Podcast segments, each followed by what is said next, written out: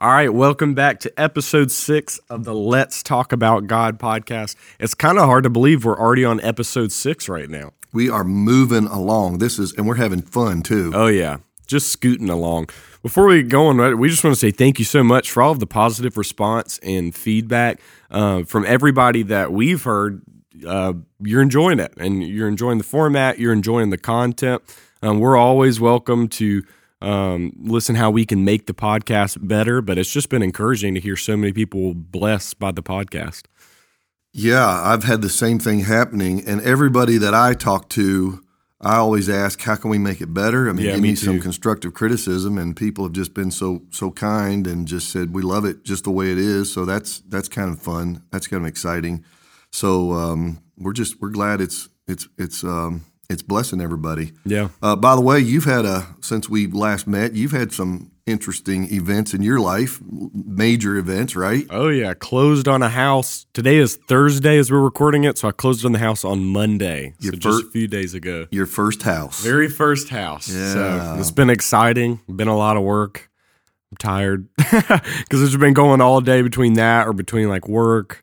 We had our third Wednesday service last night, so it's just been kind of crazy. Yeah, we went. First thing we did is we painted, didn't we? Mm-hmm. We got that night. We celebrated for dinner and then went on a paint clothes and went to work. And so it's turning out really nice. Oh yeah. On my end, I think on the last podcast, you know, I told everybody I was in mourning because my boat engine blew up. Yeah.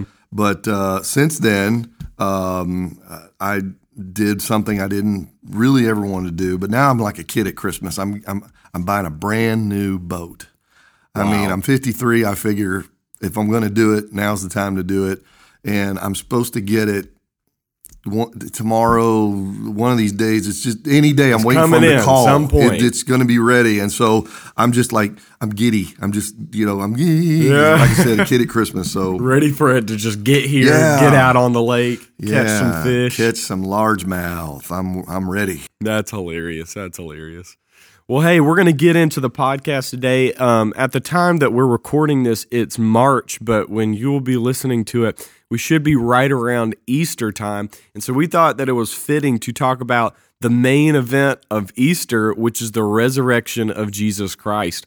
And so we wanted to have an episode where we talk about the resurrection of Jesus, our resurrection. We want to talk about it all and kind of fill you in on the importance of this resurrection event and the importance of Easter, to kind of put that in context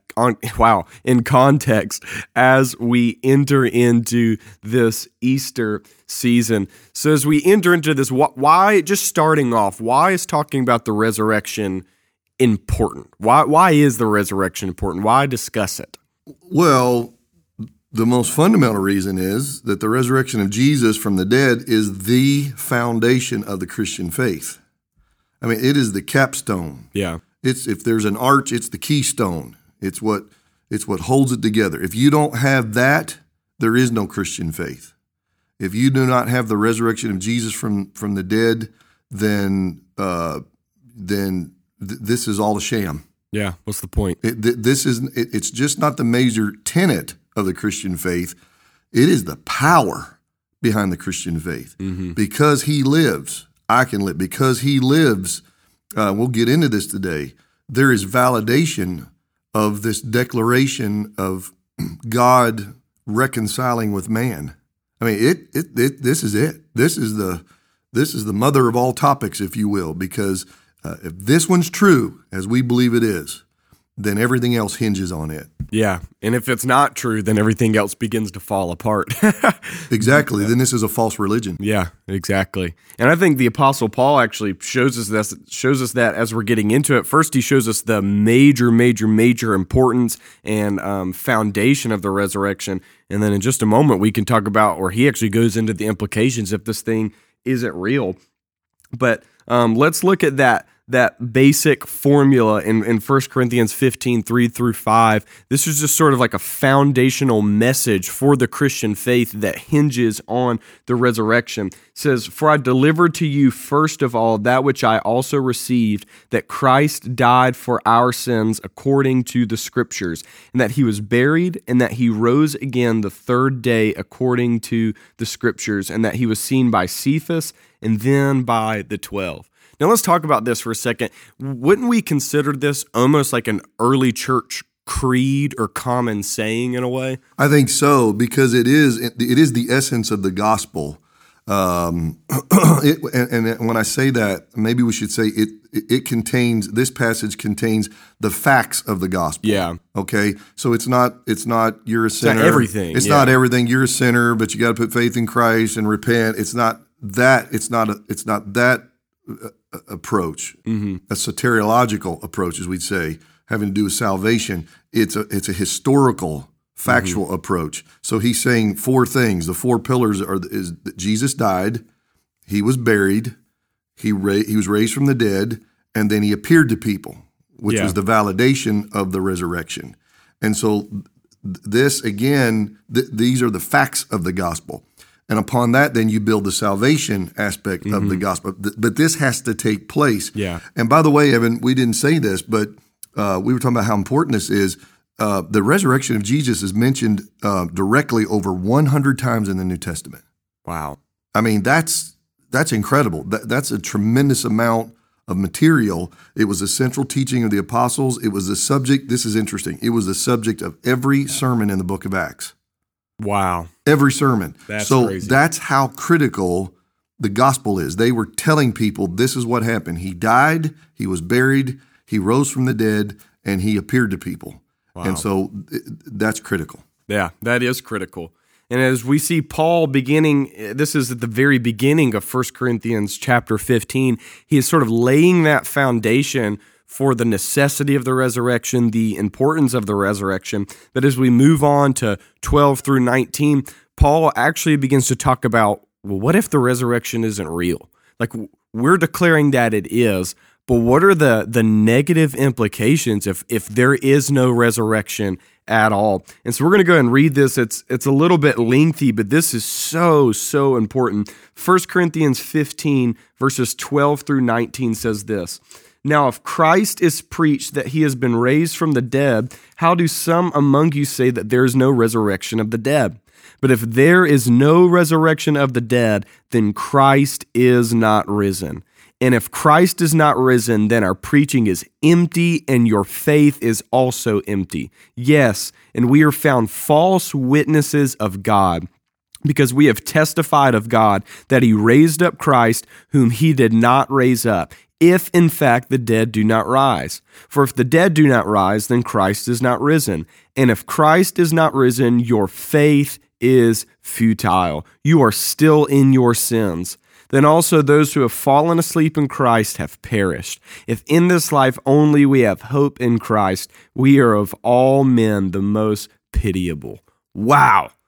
Yeah, I mean, the fact that he went down this road, and it's the negative approach to an issue, shows how strongly this issue was to Paul. And you can feel the passion. Just when you read it, you can feel the passion that Paul is saying, this is how important this is. Mm-hmm. You know, what he's saying is, what if Jesus had not been raised from the dead? Would it make any difference? And he's saying, yes, it would make an incredible amount of difference. For example, let's just look at this. Here's the first thing he says: Christian preaching, that which we do today, you and I do, that's what we do with our lives, that's our calling. Christian preaching is a meaningless and useless endeavor. It's in vain. It's empty. It's a waste of time. Yep. Why? Because the object of the message, who is Jesus Christ, here's important, he's not who he said he was. He's not God. No, he's not. And he's not the sacrifice for man's sins. And he's not the Messiah. And he's not the Savior of the world. He's none of that. Mm-hmm. And that's why I said earlier, that would make Christianity a false religion, because he claimed to be something and he claimed to be doing something. For this reason has the Son of Man come to seek and to save that which is lost, that he might give his life as a sacrifice for many. You know, all those times when Jesus was talking in salvation terms about his purpose, well, it was all a lie. Because ultimately, Christ is saying, I've come to be that sacrifice to take you out of your sins. Paul actually follows up in this. He says, you're still in your sins. If Christ hasn't been raised, you're still a sinner. Redemption is not possible. It's not possible. Mm-hmm. And that means every sinner is enslaved to the bondage of sin and its eternal consequences. Yeah. There's no out. There's no out. There's no salvation. There's no getting right with God, no reconciliation, no justification, no being adopted by the Heavenly Father and becoming a son or a daughter of God. And this is the part, a lot of people don't think about this. You know, say, well, he died. Does that not count for something? Well, yes and no. He died. He had to die. John the Baptist said, behold, the Lamb of God who takes away the sin of the world. He had to die as that lamb, that sacrificial mm-hmm. lamb. But if he died just like every other lamb, then it wouldn't be an eternal sacrifice. He had to come back to life to be the eternal sacrifice, a sacrifice that now has lasting, instead of just a momentary sacrifice, like a lamb or a bull or a goat. He gives his blood, but then he comes back to life. Mm-hmm. And now he lives eternally, and his death lives on eternally. I think, too, this undermines the doctrine of the union with Christ. Paul says we're in Christ. He uses it. Just read the New Testament, read Paul. He says it all of the time. It's his favorite phrase. It's his favorite phrase. So if we're going to be in Christ or unified with Christ, we might join in his death. Then that means we're still dead, too. We haven't joined in his life, in his resurrection life, to not only die to sin, but live a life towards God. Everything that Christ did for us was as a substitute for us in our place on behalf of us. So when we join with Christ, we don't only want to join in his death to sin, we want to join in his life to live a life for God. Yeah, let's go in the deep end of the pool. There, in the book of Ephesians, Paul says some things that, to me, and I'm a theologian, they can almost be difficult to grasp. He says that when Christ died, when I got saved, I identified with his death. Mm-hmm. Okay, so when Christ died, he created this situation, if you will, where every believer who put their faith in him, would identify with him in his death and his resurrection, in his ascension and his exaltation. So he said, "You have died with Christ. You have been raised with Christ. You have been made to sit in heavenly places with Christ Jesus."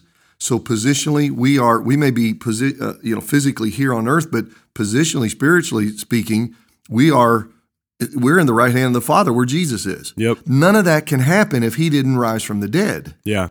Okay. And so for me, you're dead in trespasses and sins, the Bible says. So when I get saved and I become a new creation, I need to experience new life. That's why in water baptism, we symbolize this. This is a public profession. I take a candidate under the water, okay, and the old sinful you has died, just like Jesus died on the cross, mm-hmm. but then I bring you up out of the water, symbolic of a resurrection coming up out of the grave. By the way, you've changed. You went in dry, you come out wet. Yeah. When you go in, Christ, you go in with sin, you come out a saint, clean, yeah. and you come up out a new person, a new creation. Old things have passed away, all things have become new. How can all things become new? It is through the resurrection power of Jesus Christ. Okay? And so you're right. If for all of that to be true, Jesus has to come back from the dead if I'm going to experience this life. Jesus said, I've come that you might have life and have it more abundantly. Mm-hmm. But that means he has to be the resurrection and the life. Yeah. And that means he has to resurrect, which mm-hmm. he did. Paul also says that all the apostles are liars and deceivers.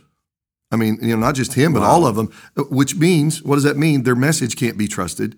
And if you can't trust that message, then you can't trust anything they've said or done, which means you can't trust the Bible. Yeah. So you understand why I say Christianity now becomes a false religion. It means the Bible is no different than any other man-made book that claims to be mm-hmm. spiritual truth. It's not. Because if you're going to lie about the resurrection, you lie about anything else, you're not trustworthy. You're not trustworthy. Absolutely. Another fact that Paul brings up is that there's no resurrection of the dead for those who are deceased. Mm-hmm. Okay? So we preach funerals and for those who died in Christ, we have the wonderful opportunity to say to people, yes, you're grieving, but we don't grieve as the world grieves because they're not here. They're in heaven with the Lord, mm-hmm. to be absent from the bodies, to be present with the Lord. And one of these days we're going to see them, and one of these days there's going to be a resurrection, and everybody's going to be in glorified bodies. We're all going to be together one day. If Jesus didn't rise from the dead, he's the first fruits of the resurrection. So for everybody else to be able to be resurrected, he had to be resurrected. Yeah. See? He had to lead the way. He had to lead the way, or it was never going to happen for the rest of us. So Paul says that that's critical. Mm-hmm. That's kind of a crazy implication, because in reality, that strips the Christian faith of all hope, because that's the end game. That's eternity. That's where we're all headed, is the resurrection from the dead. It's not just living this life now, but eternity with him. And if there is no resurrection, the Christian faith has lost all hope. Right, because we're just pilgrims and travelers down here. We're mm-hmm. aliens in a foreign land, even though this might be the land I was raised in. It's not, this world is not my home. We're just passing through, as the old song says. Yeah. And so there is more. Yeah. And so, but how can I experience it? It has to be through the resurrection of Jesus. I think it's also interesting that Paul said that even if Jesus could save you in this life, okay, say through the death, but he didn't resurrect, mm-hmm. but somehow you could experience salvation. This goes with what you just said. It connects. It would never translate to any life after death. Mm-hmm. Somebody once said that even if Jesus didn't rise from the dead, they would still follow him because his life would be still the best life to live. Well, I mean, that sounds so noble, but the reality is it would still be empty, because once you died, you're done. I say eat, drink, and be merry. Yeah, right. Why would I suffer? Why would I love my enemies? Why would I take on the difficult parts of the Christian faith that Jesus has called us to? I can just kind of live a selfish life, because once it's done anyways. It's done, it's over, and it'll make life just a short, miserable existence. Yeah. So Paul saw it. Does it make any difference whether or not Jesus rises from the dead? Absolutely. It makes all the difference. Yeah, that's good. And I think that leads us naturally to where we're going, is that since the resurrection is so important, since the resurrection is foundational to the Christian faith, since in reality the resurrection, the whole Christian faith hinges on this resurrection, we need to be able to accurately and powerfully defend the veracity of the resurrection. We need to be able to show that it is plausible, that it is realistic, that it actually happened. A defense of something, we would use the word apologetic. Right. We want to have a good Christian apologetic for the resurrection. And so as we dive into this podcast, we want to spend a large portion of our time showing you that you can trust that the resurrection definitely happened, because we know that in this Easter time, when you cut on the TV to the History Channel, when you get Time Magazine, when you get whatever else, you're going to see the headlines that happens every year. Did Jesus really rise from the dead? Who is the real Jesus, the historical Jesus? You're going to get all of this kind of nonsense, and we want to show you can trust this resurrection. It really did happen. Absolutely. You need to be able to defend it. Josh McDowell wrote a book called Evidence That Demands a Verdict. It's a great book. And Josh McDowell is an apologist, and he said this one time. He said, after more than 700 hours of studying the subject, he's talking about the resurrection, and thoroughly investigating its foundation, I have come to the conclusion that the resurrection of Jesus is one of the most wicked, vicious, heartless hoaxes ever foisted upon the minds of men, or it is the most fantastic fact of history. Wow. And the point of this podcast is we want you to believe and know that it is the most fantastic fact of history. Wow. So, yeah, I'm like you, Evan. Let's just kind of go down this road, because throughout the centuries, skeptics and critics have attempted time and again to claim that the resurrection was a hoax, try mm-hmm. to disprove it, and there is so much evidence. So what I like to do for just a little bit, let's just talk about some of these theories. Some of them you may have heard before. Some of them you may have never heard before. They're usually divided into two categories. There are theories that deal with an occupied tomb, so as if Jesus is in the tomb. Then the other category are the empty tomb theories, okay? Mm-hmm. So the occupied tomb, One of the theories that came out early on was the unknown tomb theory. And basically, there was this concept that when criminals were executed in that day, that they weren't given a burial, that they were simply thrown into an unknown pit. And so what they say is the women went to a tomb, and I evidently went to the wrong tomb, and so he wasn't there, and so they thought he was, resurrected, when in reality he never was in a tomb. He was thrown, the whole Christian faith around. Right, he was thrown in some pit somewhere. Yeah, and so that was a theory that somebody came up with. Archaeology and history have shown that none of that's true. As a matter of fact, there are records of actually a guy who was crucified, and I don't have his name right now, but they have historical records where he was buried. Mm-hmm. So that whole concept that all criminals were thrown into a pit, the unknown grave, unknown tomb, is just not true. And all four Gospels record the burial of Jesus in a tomb, okay? And also Deuteronomy chapter 21, verses 22 and 23 required the burial of criminals on the day of their execution. Yeah. And Jesus was a Jew, and so the Jews would have made certain that he was buried, not thrown in some tomb somewhere. And it's interesting because Joseph of Arimathea, Nicodemus, the women followers of Jesus, and even adversaries, the Roman guards, knew the location of the tomb. Yeah. So this theory's kind of out the window. And I think it's important to look at, too, it was Joseph's tomb. He let Jesus have it. And Joseph was a prominent figure. He was a public figure. And so the idea that the disciples would look at this empty tomb, not listen to anybody else, not go and verify it, not ask somebody, and just sort of run off and create this whole religion and do all this nonsense, that they wouldn't do that. If they even felt a bit unsure, or if they began proclaiming this message, Joseph of Arimathea would say, no, he's in my tomb. You want to come check it out?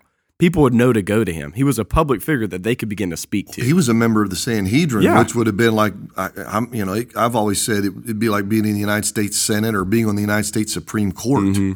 I mean, he's at that level. And this is all happening in Jerusalem, the city where Jesus was crucified and buried. This was local. Yeah, this wasn't done in secret. They weren't sneaking anything past people. No, this was a very public execution. Yes. Yeah.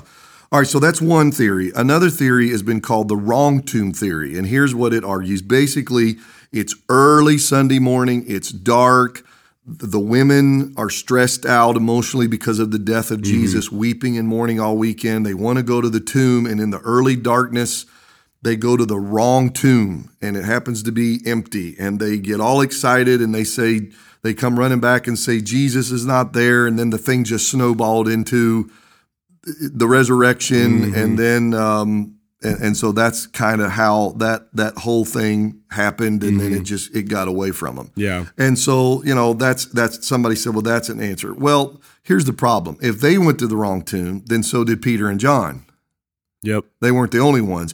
And even if they did go to the wrong tomb, it goes back to what we just said. Joseph of Arimathea said, well, come here, I'll show you the right tomb. The Roman guards would have said, we'll show you the right tomb. The Pharisees would have stopped that real quick and said, oh, no, we can take you to the tomb because we know exactly where it's at. And here's another thing. If the women went to the wrong tomb, how did they see the empty grave clothes? Yeah. Plus, what was that? Yeah. And then what does that do with the angel story who said, he is not here, he is risen? Okay, so it just totally, it kills that one. The next one is called the legend theory. And it argues that the accounts of Christ's resurrection did not crop up until years later. In other words, however many, maybe 100, 200, 3 years later, somebody said, hey, let's make up this story about Jesus that he rose from the dead. And that one's just ridiculous because the resurrection accounts that we have were all written down by eyewitnesses. So it wasn't secondhand. So you really have a hard time making that one fly. As a matter of fact, in 1 Corinthians, Paul says that in 56 AD, which would have been about 20 years afterwards, that there were approximately 500 firsthand witnesses living who had seen Jesus. So that theory is just kind of out the window. And it's important to note, too, that the Gospel of Mark was the first gospel that was written. And so they've done some research, scholars have done some research, and Mark used a source, obviously, to sort of jog his memory to be able to write the Gospel of Mark. Well, they believe that the source that Mark used was written something like 4 to 6 years after the life of Jesus. So the very first, document that records the death and the resurrection of Christ is something like 4 to 6 years after his actual life that records it. Mark later on uses that as a source to write his gospel. So it's been written down, been recorded. 4 to 6 years is nothing. Plus, Mark was also directly influenced by the Apostle Peter, mm-hmm. who was a first-hand witness of everything. Mm-hmm. Everything. He was there that night when Jesus was taken to Herod's and Caiaphas's houses and the whole kangaroo court, that mock trial that happened, and he was there. He saw it. Maybe we need to stop right here and just make one point. If you're listening right now and you're saying, well, you guys keep talking about the Bible and you talk about, how do we know these people? How do we trust these people? I just want to, can I address that just a minute? Yeah, go ahead. Obviously we're coming with a theistic worldview, okay? So we believe the God of the Bible exists, that miracles are possible, that they do happen. We believe that the Bible is more than just a spiritual book. It's a historical book, mm-hmm. okay? And it has been validated through archaeology and extracurricular or non-biblical references and resources mm-hmm. have validated it, mm-hmm. okay? And so when we talk about it today, we don't have the time to do a whole apologetic on our defense of why we believe the record of the Bible, but the authenticity of the New Testament documents and the reliability of the New Testament writers, on our case, are assumed. But if we took the time today and we could validate that the four gospel writers who gave us the story of the resurrection are very trustworthy, mm-hmm. and if you took Matthew, Mark, Luke, and John into a courtroom separately, and they were interrogated or an attorney questioned them, they would all tell the same story, much like they did in the Gospels. But if you put four people into a courtroom that all saw the same event, they're not going to tell the story the exact same way. As far as minor details. Right, minute details. Exact details. One's going to emphasize one thing, another's going to, whatever, recording their personality, et cetera. The gospel writers all gave, and that's why they're not all the same. The mm-hmm. stories, some emphasize one thing more than others. But if they were in a courtroom and a jury or a judge was listening, the judge would say, these are four credible witnesses because mm-hmm. they're all telling the same thing. Yeah. And so the minor facts are different, which is fine. That doesn't hurt anything. But they all saw the same thing. And that's why we believe that what these men wrote down, okay, and like you said, Mark may not have been, or Luke may not. Let's take Luke. Luke may not have seen actually Jesus or the resurrection. But they got firsthand witness. Now, Matthew did. He was one mm-hmm. of the apostles, and John did. John was there through the whole thing. Mm-hmm. John walked all the way through. John's gospel, if you could trust anybody, John went into Caiaphas's house. Yeah. John, I think, was there at probably when Jesus was, before Pilate. We know he was at the cross. John walked all the way through. John went to the empty tomb. Peter ran to the empty tomb. John mm-hmm. outran him. Yeah. Because John was probably younger. And so we have got eyewitnesses that help us to know that when we talk about the Bible and the Gospels, yeah. we're making a reference here to sources that if you put them in a court of law, they would be validated today. And you're always going to have minor differences because all history is interpreted history. There's no such thing as absolute, pure, objective history. Everybody runs it through their own filter. It's very subjective, right? Everybody does. And so as we begin to look at the Gospels and you see, why didn't they include this story, or why didn't they focus on this thing? Why did they leave this detail out? It's not because they're historically inaccurate. It's because Matthew has his own, interpretation as far as running it through his filter, and he's writing it for his own purpose. So Matthew is writing specifically for the Jewish people. So he's going to leave some details out because it doesn't serve his purpose. Luke is writing specifically for the Gentiles to understand the gospel. So he might include some things or leave some things out. Why? Because he's writing it for a purpose. Mark, he's just trying to get you to the cross as fast as possible. Yeah. So he leaves a whole lot out. And then John's doing his own thing over there. And so as you look at some differences in the scripture, it's not because they're wrong or, they don't know everything or anything like that. It's not like that at all. They've just got their own purposes. And this is true for all history. Yeah, we laugh for the American Revolution. For those in America, it was a revolution. For the British, it was a rebellion. Mm-hmm. So it's just depending on what side you're on is your viewpoint. But you're exactly right.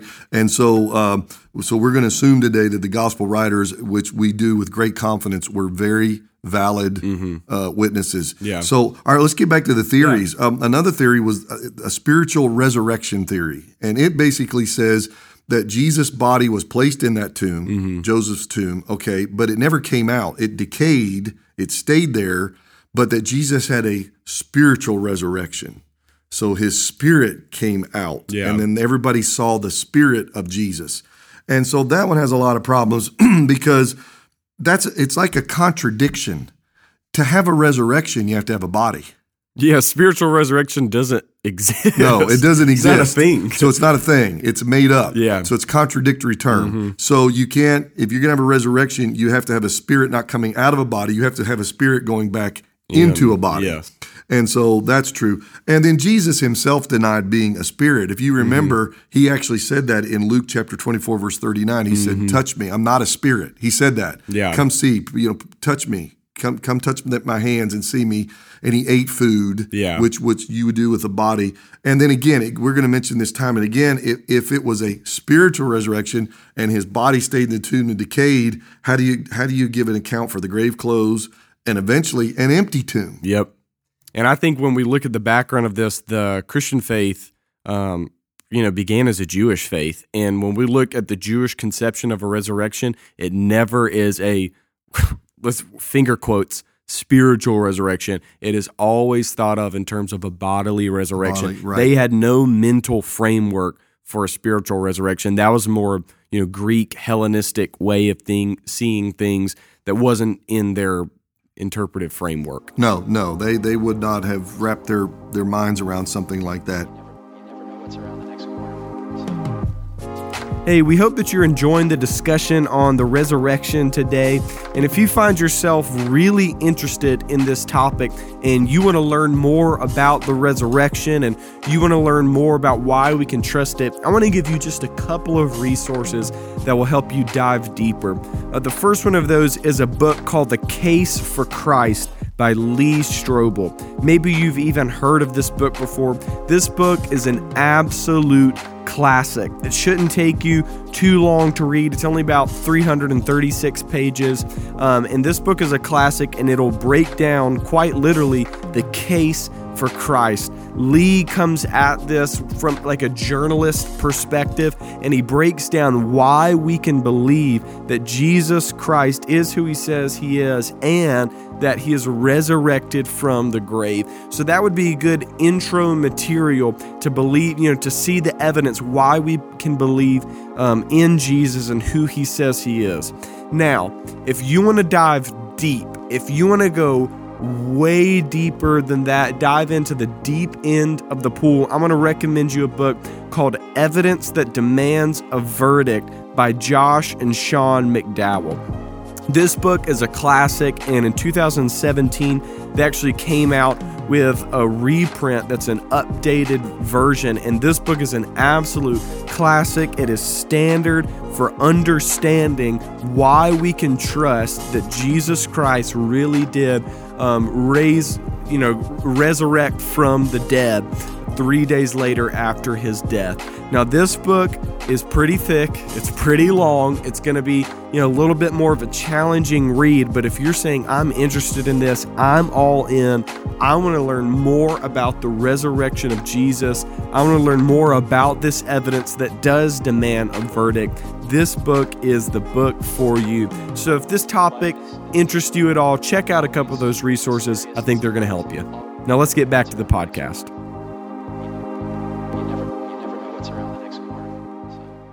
The last one of the occupied tomb theories is called the hallucination theory, and this one's really interesting. And so here's what they say, that on that Easter Sunday morning and thereafter, people thought they had seen Jesus. They hallucinated, okay?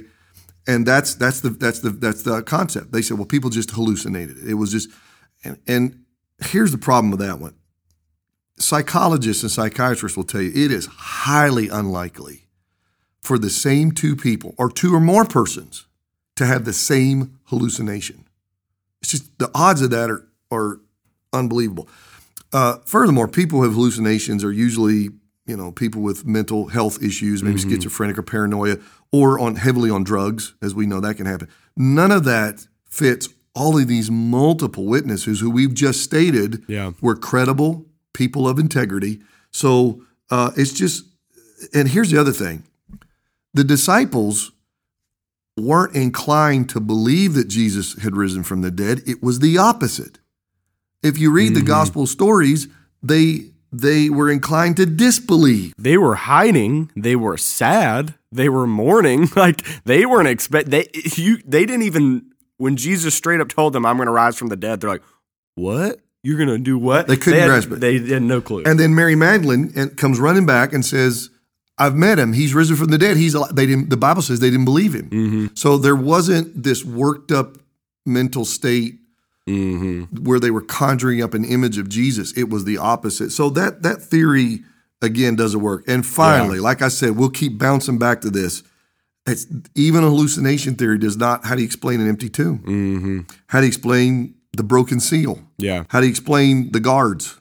You just can't do it. And I think this goes back, once again, we've got to look at that Jewish framework of mind. They had a concept of the Messiah, but the concept of the Messiah was not someone who was going to die on a criminal's cross full of shame and then rise again 3 days later. Their concept of the Messiah was an even better King David to come and kill all the enemies, overthrow the Roman Empire, restore him back to this great kingdom of the greatness. Days of Solomon. Yes. Yeah, this big Arnold Schwarzenegger figure who's just going to start punching everybody in the face. Like they thought they were getting a military leader, not someone dying on a criminal's cross. And so this concept that the Messiah would rise again, once again, it's not in their interpretive framework to even make this up. It's just not there. No, not at all. So those are the occupied tomb theories. Now, the empty tomb theories have been more prevalent, and so we'll just talk about some of those.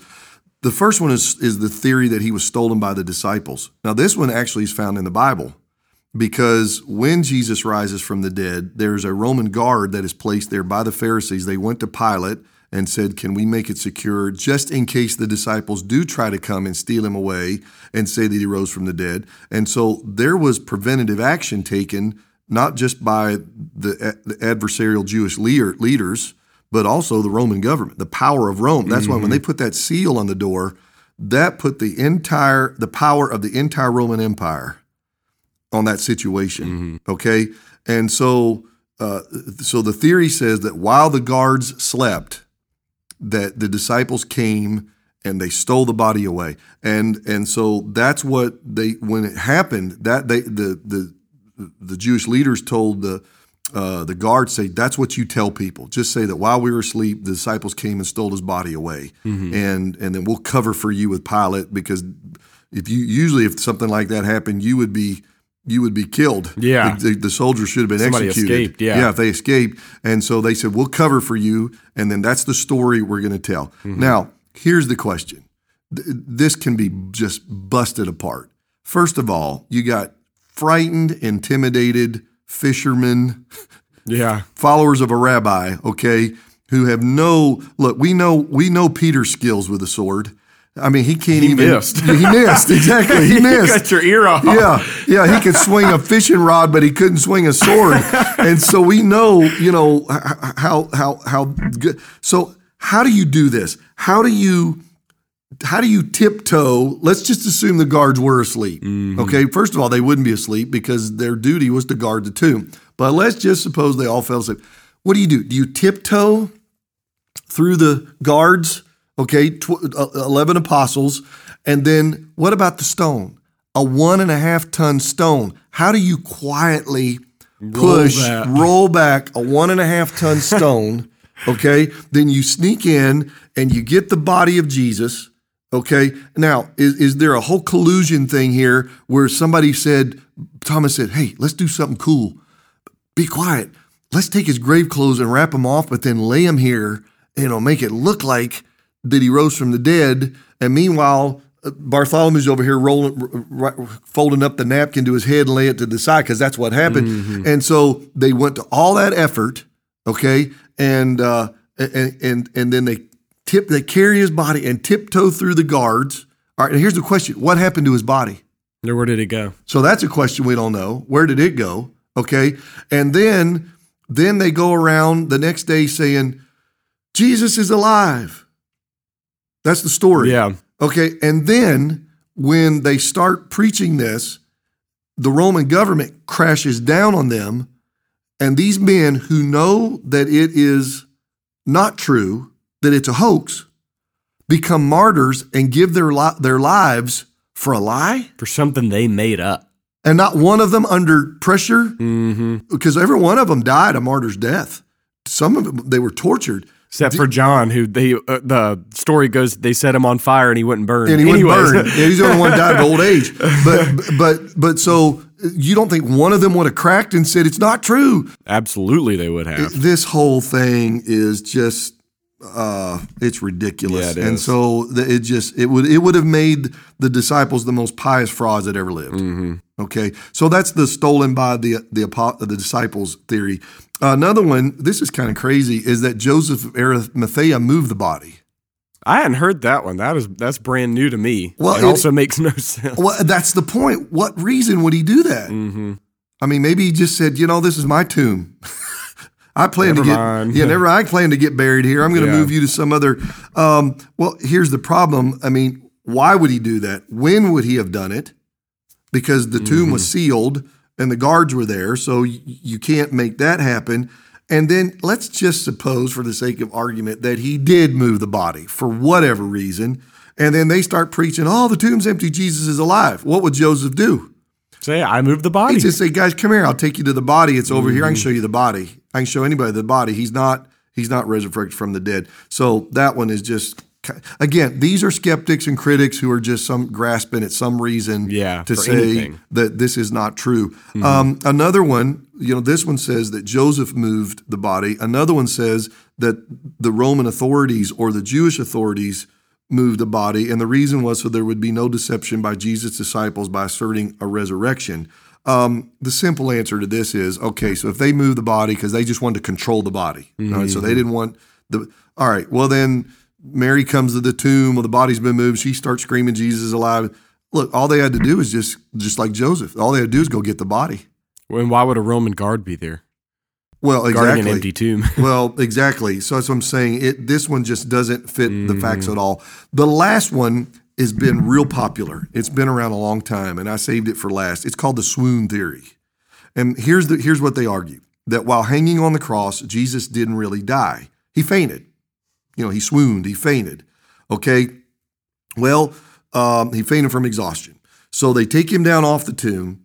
Joseph, so I'm going to go ahead and tell you what happens. So Joseph and Nicodemus wrap him in 100 pounds of spices, and he's in a mummified, he's wrapped up, okay? And they got his face covered with a cloth. They carry his body into the tomb was a cave, if you didn't know that. So they take him into this cave. All right, he's passed out. He doesn't know any of this is happening. They lay him in this cave. They roll a 1.5 ton stone over the door. He is in the dark, okay? And he comes back to himself, okay? He comes back from fainting from exhaustion. That would be terrifying. That's like something off of a horror movie. Yeah. That you're laying there in a dark cave, pitch black, wrapped up, and 100 pounds of spices holding you down. You have lost blood. You are weak. You are barely living anyway because you've been hanging on a cross for 6 hours, okay? They've been trying to kill you. Now, here's the argument, but here's what Jesus did. He fought his way through the 100 pounds of spices and somehow got him out of that wrapping, wrapped like a mummy, and And then he put the grave clothes, but he kept the grave clothes back in a position where it looked like that he had risen through them. While in the pitch black. While in the pitch black, and folded up the napkin on his head and put it over the side. Then, with loss of blood, weak and hardly able to stand, somehow he went over there and he rolled back a 1.5 ton stone. And then there were Roman guards, and he took them all on and beat them all. And then he went stumbling back to Peter's house in this weak, pale form, and said with a weak voice, "I have risen from the dead." That's the theory. That's the theory. I mean, come on, man. It takes more faith to believe that than it does the Bible. Like, that's honestly comical. Like, that's hilarious when you start thinking about the swoon theory. It's funny, you know. That's hilarious. And then, what? Okay, so just say all that happened, which you couldn't. All right, and so they all believe him, and he shows himself alive for 40 days, but then, you know, he disappears. So if he's not God, because that's the point, he didn't ascend back to heaven. Mm-hmm. What? Where'd he go? Yeah, what? Where did he end up? What became of Jesus after that? Anyway, so. That's hilarious. So that's all the theories, and they're dumb. Yeah, legit. Don't make any sense at all. I love the swoon theory because that's just so ridiculous, so easy to like disprove right then and there. Even just describing it, like it's like you can't help but laugh when you're just even describing what this swoon theory is. But I think the last one that we can talk about, and then maybe we can go into like a lightning round of just like quick little things that prove the resurrection. But finally, like the Apostle Paul says. Jesus in his resurrected state visited over 500 people while being, as the resurrected Jesus. That means that there are 500 people, and as Paul's writing that, he's saying there are people still alive today that you can go talk to. I challenge you, go speak to them, go ask them what they saw, see if their testimonies lined up. There are 500 people over saying, Jesus Christ is risen, and I saw him. Right. You have to look at all the witnesses, not just them, Mary Magdalene. Mm-hmm. There were other women who saw him. Peter saw him. The two men on the road to Emmaus. I always felt sorry for those guys. Yeah. They're walking on the road to Emmaus, and Jesus joins them and supernaturally hides himself. They can't see who he is, that he's making this happen. They get to an inn or somewhere where they're going to stay, and they talk him into staying with him. He breaks bread. He breaks bread, gives thanks, and their eyes are opened, and they realize who he is. And the whole time he's talking on the road, he's explaining to them about the resurrection. He's telling them scriptures. Their eyes are open, and then he vanishes. Yeah. Poof. Now that would scare the living daylights out of anybody. And you'd be upset because you just realized who you've been talking to, God, right, incarnate. And you just, now I get it, and then he's gone. So, but that's terrifying. Mm-hmm. Oh, I feel sorry for them because instead of staying where they were, they turn around and go all the way back to Jerusalem to the disciples, banging on the door because they're all scared in a room behind a locked door. And they said, "You're not going to believe this. We were on the road to Emmaus. Jesus joined us." And they're telling the story. Well, then the Bible says that at that moment, poof, Jesus appears supernaturally, didn't go through the door, just appears in the room. Can you imagine those poor guys jumping again? Yeah, just freaking out. He disappears in front of them, then he appears in front of them. I always felt sorry for that. But yeah, the two guys on the road to Emmaus, the apostles saw him on several occasions. Thomas touched him. Touched his scars. Thomas, Then, as you mentioned, more than 500 people at once. And then James, the Lord's brother. Now, this is an important one because James didn't believe. So James is the actual brother of Jesus, spent his time not believing because that would be a tough thing to admit that your brother is the Son of God. Right. And so what would do the trick? Well, the resurrected Lord would do the trick to show that he really is God. And so we know that James actually becomes sort of like the bishop of Jerusalem. And Josephus, who is a recognized Jewish historian, actually records that in 60 AD, James was unlawfully stoned by the Sanhedrin. And so we actually have a historical record. I believe the Bible is a historical record, but even if you don't believe it's authoritative. We have Josephus recognizing that James is a real person, that he believed in Jesus, and that he was stoned to death for his faith. He was martyred. Yeah, for his faith in Jesus Christ. And so, Evan, what's important is the witnesses were independent of one another. Mm-hmm. That's one thing. There was no collusion. And again, there was an initial inclination to disbelieve by most of these people. And so you have to understand that carries great evidence and weight of evidence that those who saw him are people of integrity and their testimony can be trusted. Yeah, I agree. Well, as we move on, do you want to maybe just take 3 or 4 minutes, and if you've got anything else in mind, maybe hit kind of a lightning round of why we can trust the resurrection. I know for me, one thing that comes to my mind, I want to find the quote that I want to use here. In that day, the idea of a woman's testimony, it was considered lesser than a man's. Well, we know that the first people to discover the empty tomb were women. Yes. And so in that day, a woman's testimony wasn't counted as credible. So if they're going to make up a story in which Jesus, if they're sitting years later or whatever, writing to try and make up some story that Jesus rose from the dead, it would make absolutely no sense to make the first people to discover the empty tomb women, because their testimonies weren't trusted. They weren't seen as somebody credible. I'm trying to find my quote here. Basically, the concept of the day for Jewish men, I'm paraphrasing here, they would wake up and pray and basically thank God that they weren't made a woman. Yes, thank God I'm not made a woman. That's true. Literally would pray, thank God that they aren't women. Which is obviously pitiful. We're not very wrong. That. But and I think in that sense, it validates the fact that the sharing of the gospel is not, thank God, not gender-based. I mean, all of us, men and women who have been born again, we have a responsibility to tell the story that Jesus Christ is alive and he lives to save us from our sins. So I think that's fantastic. I think maybe the way to end this podcast today is just talk about the positive implications of the resurrection of Jesus. Mm-hmm. We talked earlier about what Paul said with the negative implications of what if it hadn't happened. Yeah. But let's talk for just a few minutes on why it's so great that it did happen, that Jesus rose from the dead. I think the first one is, and this is why it's important, it confirms his identity as the Son of God. Mm-hmm. Okay, he was who he said he was. And this is interesting. Jesus actually predicted his death multiple times.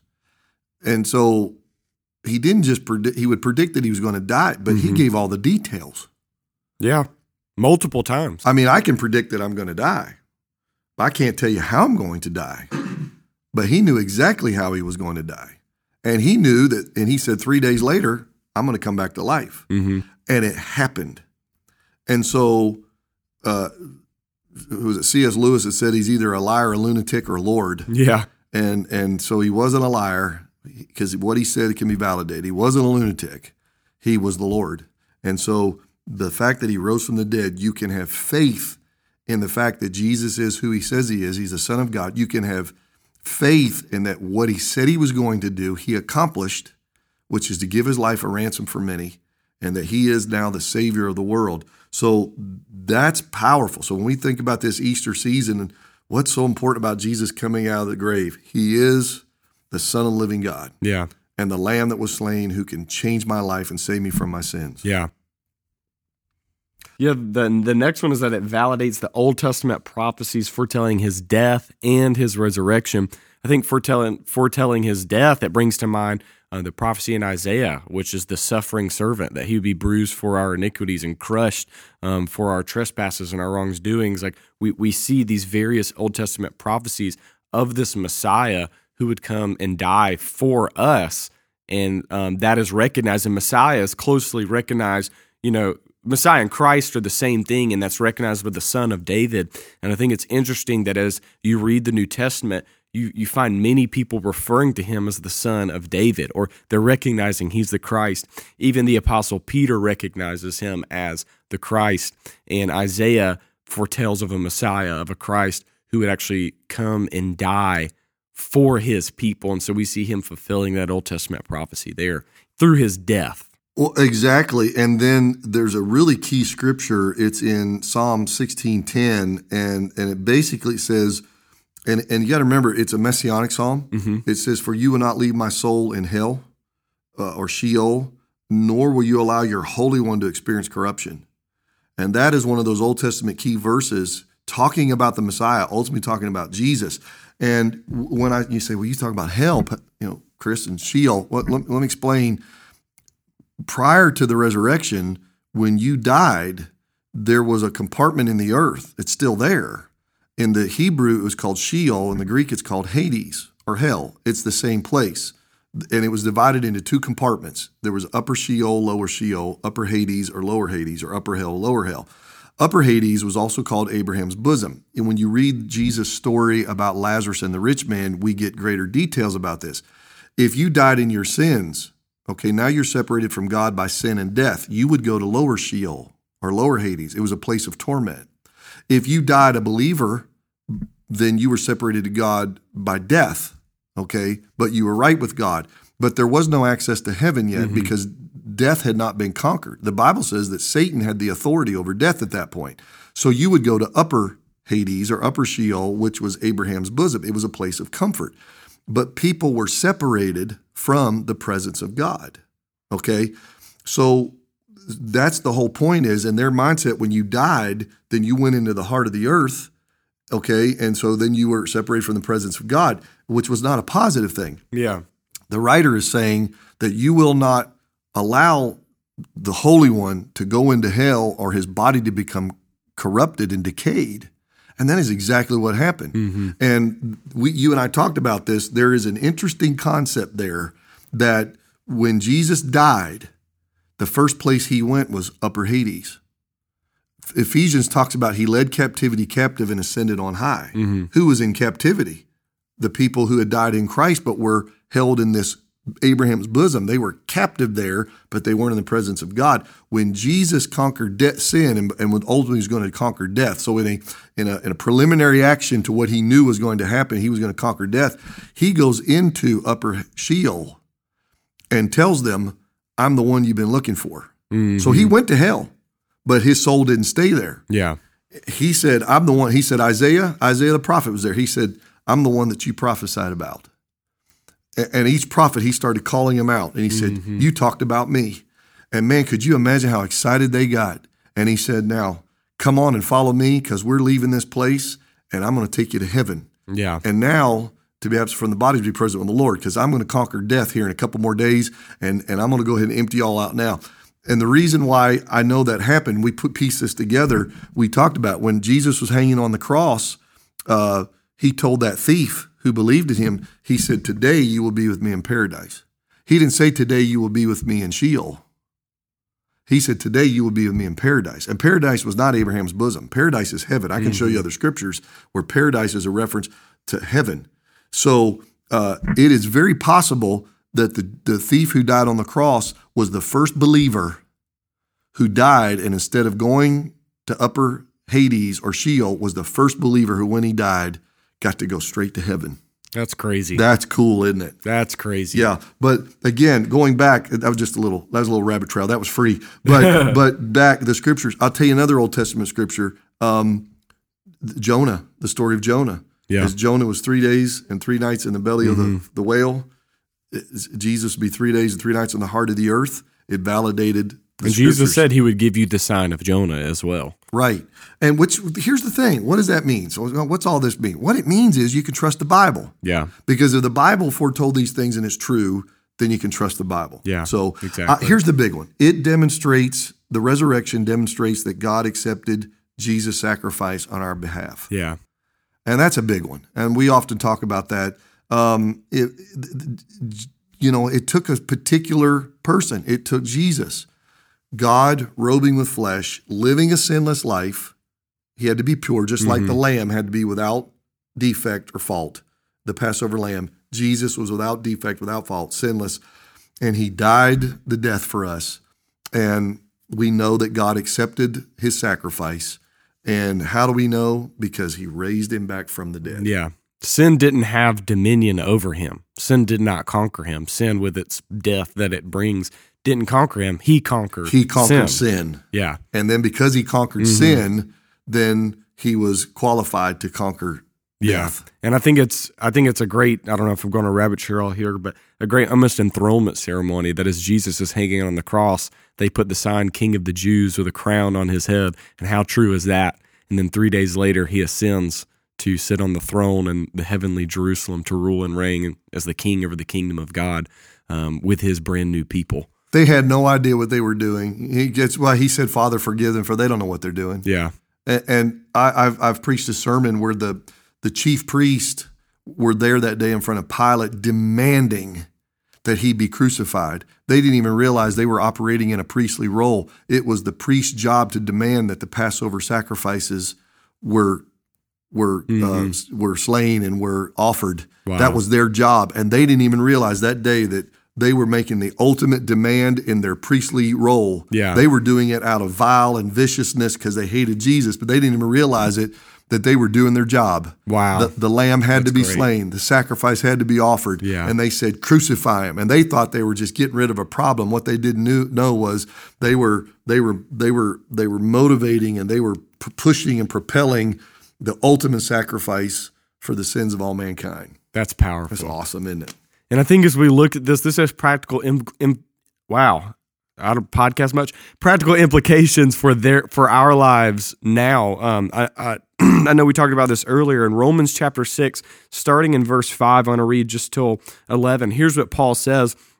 He says, for if we've been united together in the likeness of his death, so that union with Christ, certainly we also shall be in the likeness of his resurrection, knowing this, that our old man was crucified with him, that the body of sin might be done away with, that we should no longer be slaves of sin. For he who has died has been freed from sin.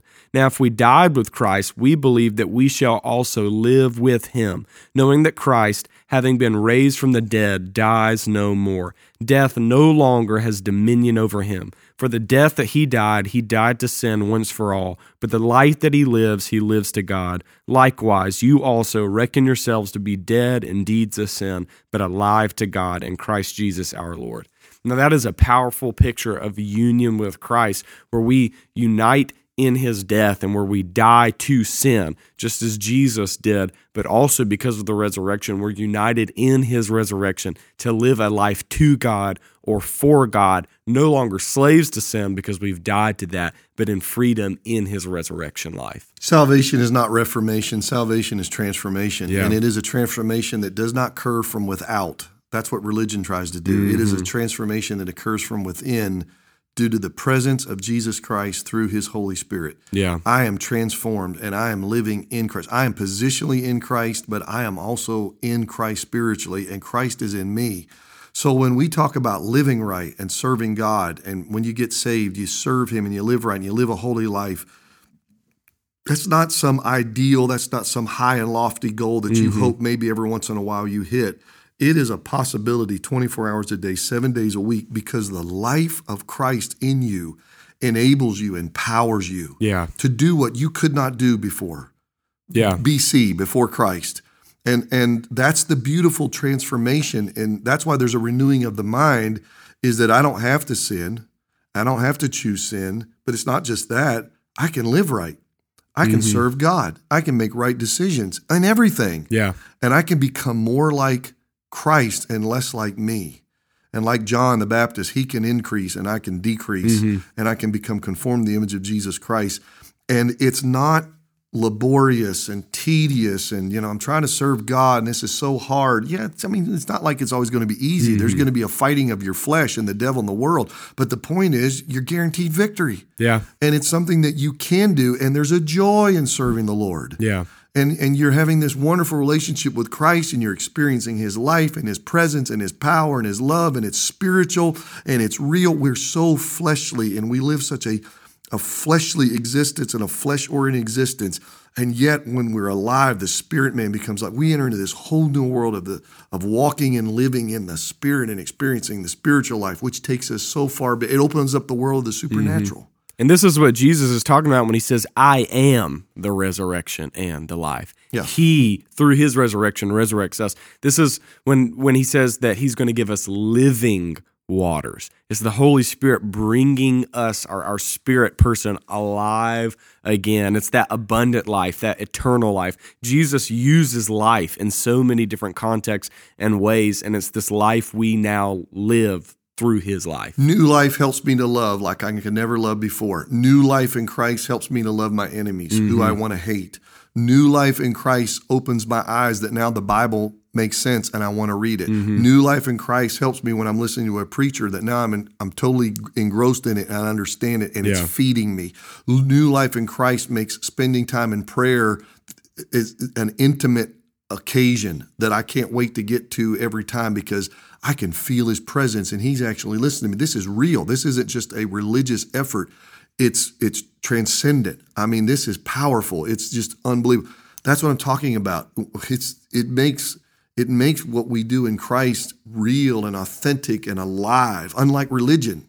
And I really want to point that out, the life in Christ. And I guess that just segues to the final thought is, I enjoy this life now, but when I die, here's the great part. Yeah. Because of the resurrection, and if I die, I'm going to live again.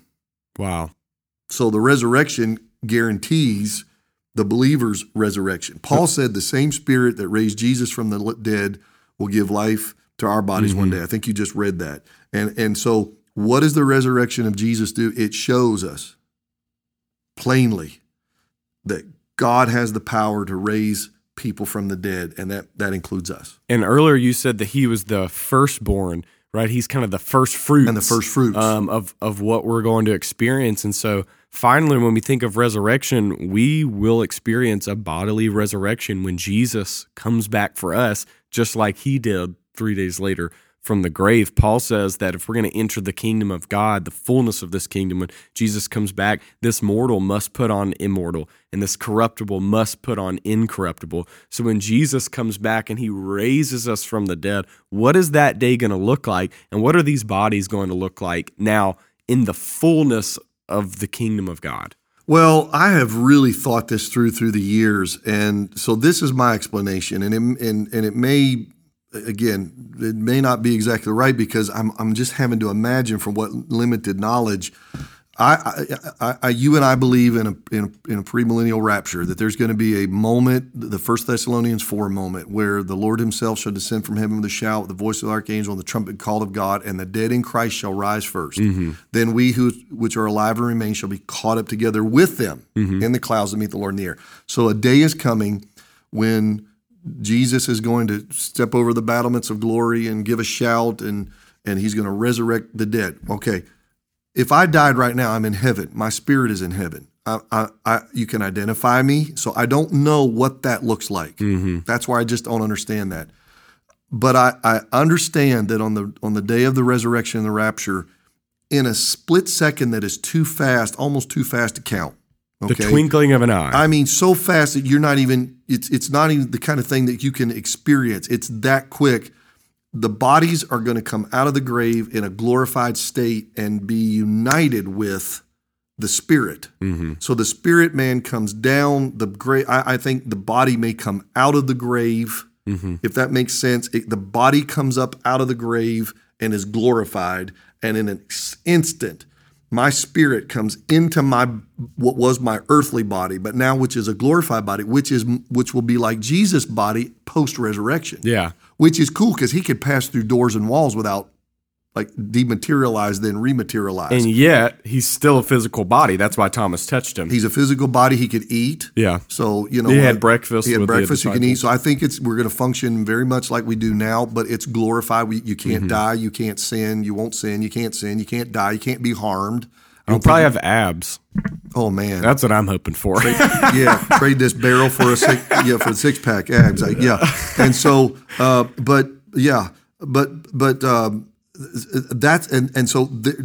what it's going to be like. And now you're joined. Okay. And then now in my mind, I'm on the earth now because the body has come up out of the grave. My spirit has come in. So I'm here with the rest of the believers. Okay. And then I'm going to go up. Yeah. And so the Lord was, and the dead in Christ shall rise first. So then we're going to, the dead will rise up. All right. And then say, you're still on earth. Then in that moment, you'll experience this instant transformation and glorification of your body, but you're still living. Mm-hmm. Okay. And then you rise up with us, and together we meet the Lord in the air. Yeah. And then we come back to this earth and we rule and reign with Christ for 1,000 years, but we'll have glorified bodies that, like I said, will be like Jesus. And I think it's just going to be, it's just wonderful. It's a day I can't wait for. It's going to be awesome. And the reason this is so important is when we look at the grand scheme of things, that through this resurrection, God is restoring everything that we lost through sin. Yes. That we are intended to bear the full, unmarred image of God, like we talked about last time. So once again, we will have no sin. Our image won't be marred. That we were supposed to have life and not death. Death only came when sin entered the world, and now we have eternal life in Christ because sin is gone. No more sickness or pain or tears or anything like that. That's a result of sin. Sickness leads to death, and that's eliminated. And so God, through Christ, has now restored us to his original intentional design when he comes back for us, and we get to live in the fullness of what he intended for us since the beginning of creation. That's why the resurrection is important. Paradise lost becomes paradise restored. Yeah. Through Jesus Christ. That's good. Through the power of the resurrection. That's good. Well, look, thank you so much for joining us for episode 6 of the Let's Talk About God podcast. I want to encourage you, as always, if you haven't yet, go ahead and subscribe so that you can stay up to date on every episode we release. We release episodes every second and fourth Monday. So go ahead and subscribe, rate us, and leave a review. With every rating, with every review, we get promoted more and more. And then finally, go ahead and just send this link to somebody else. Get somebody on the podcast, somebody who you think needs to hear this, that needs to hear the message of Jesus, and or maybe even just wants to go deeper in their relationship with God. Go ahead and share this real quick. Thank you so much for joining us this week. We can't wait to see you in 2.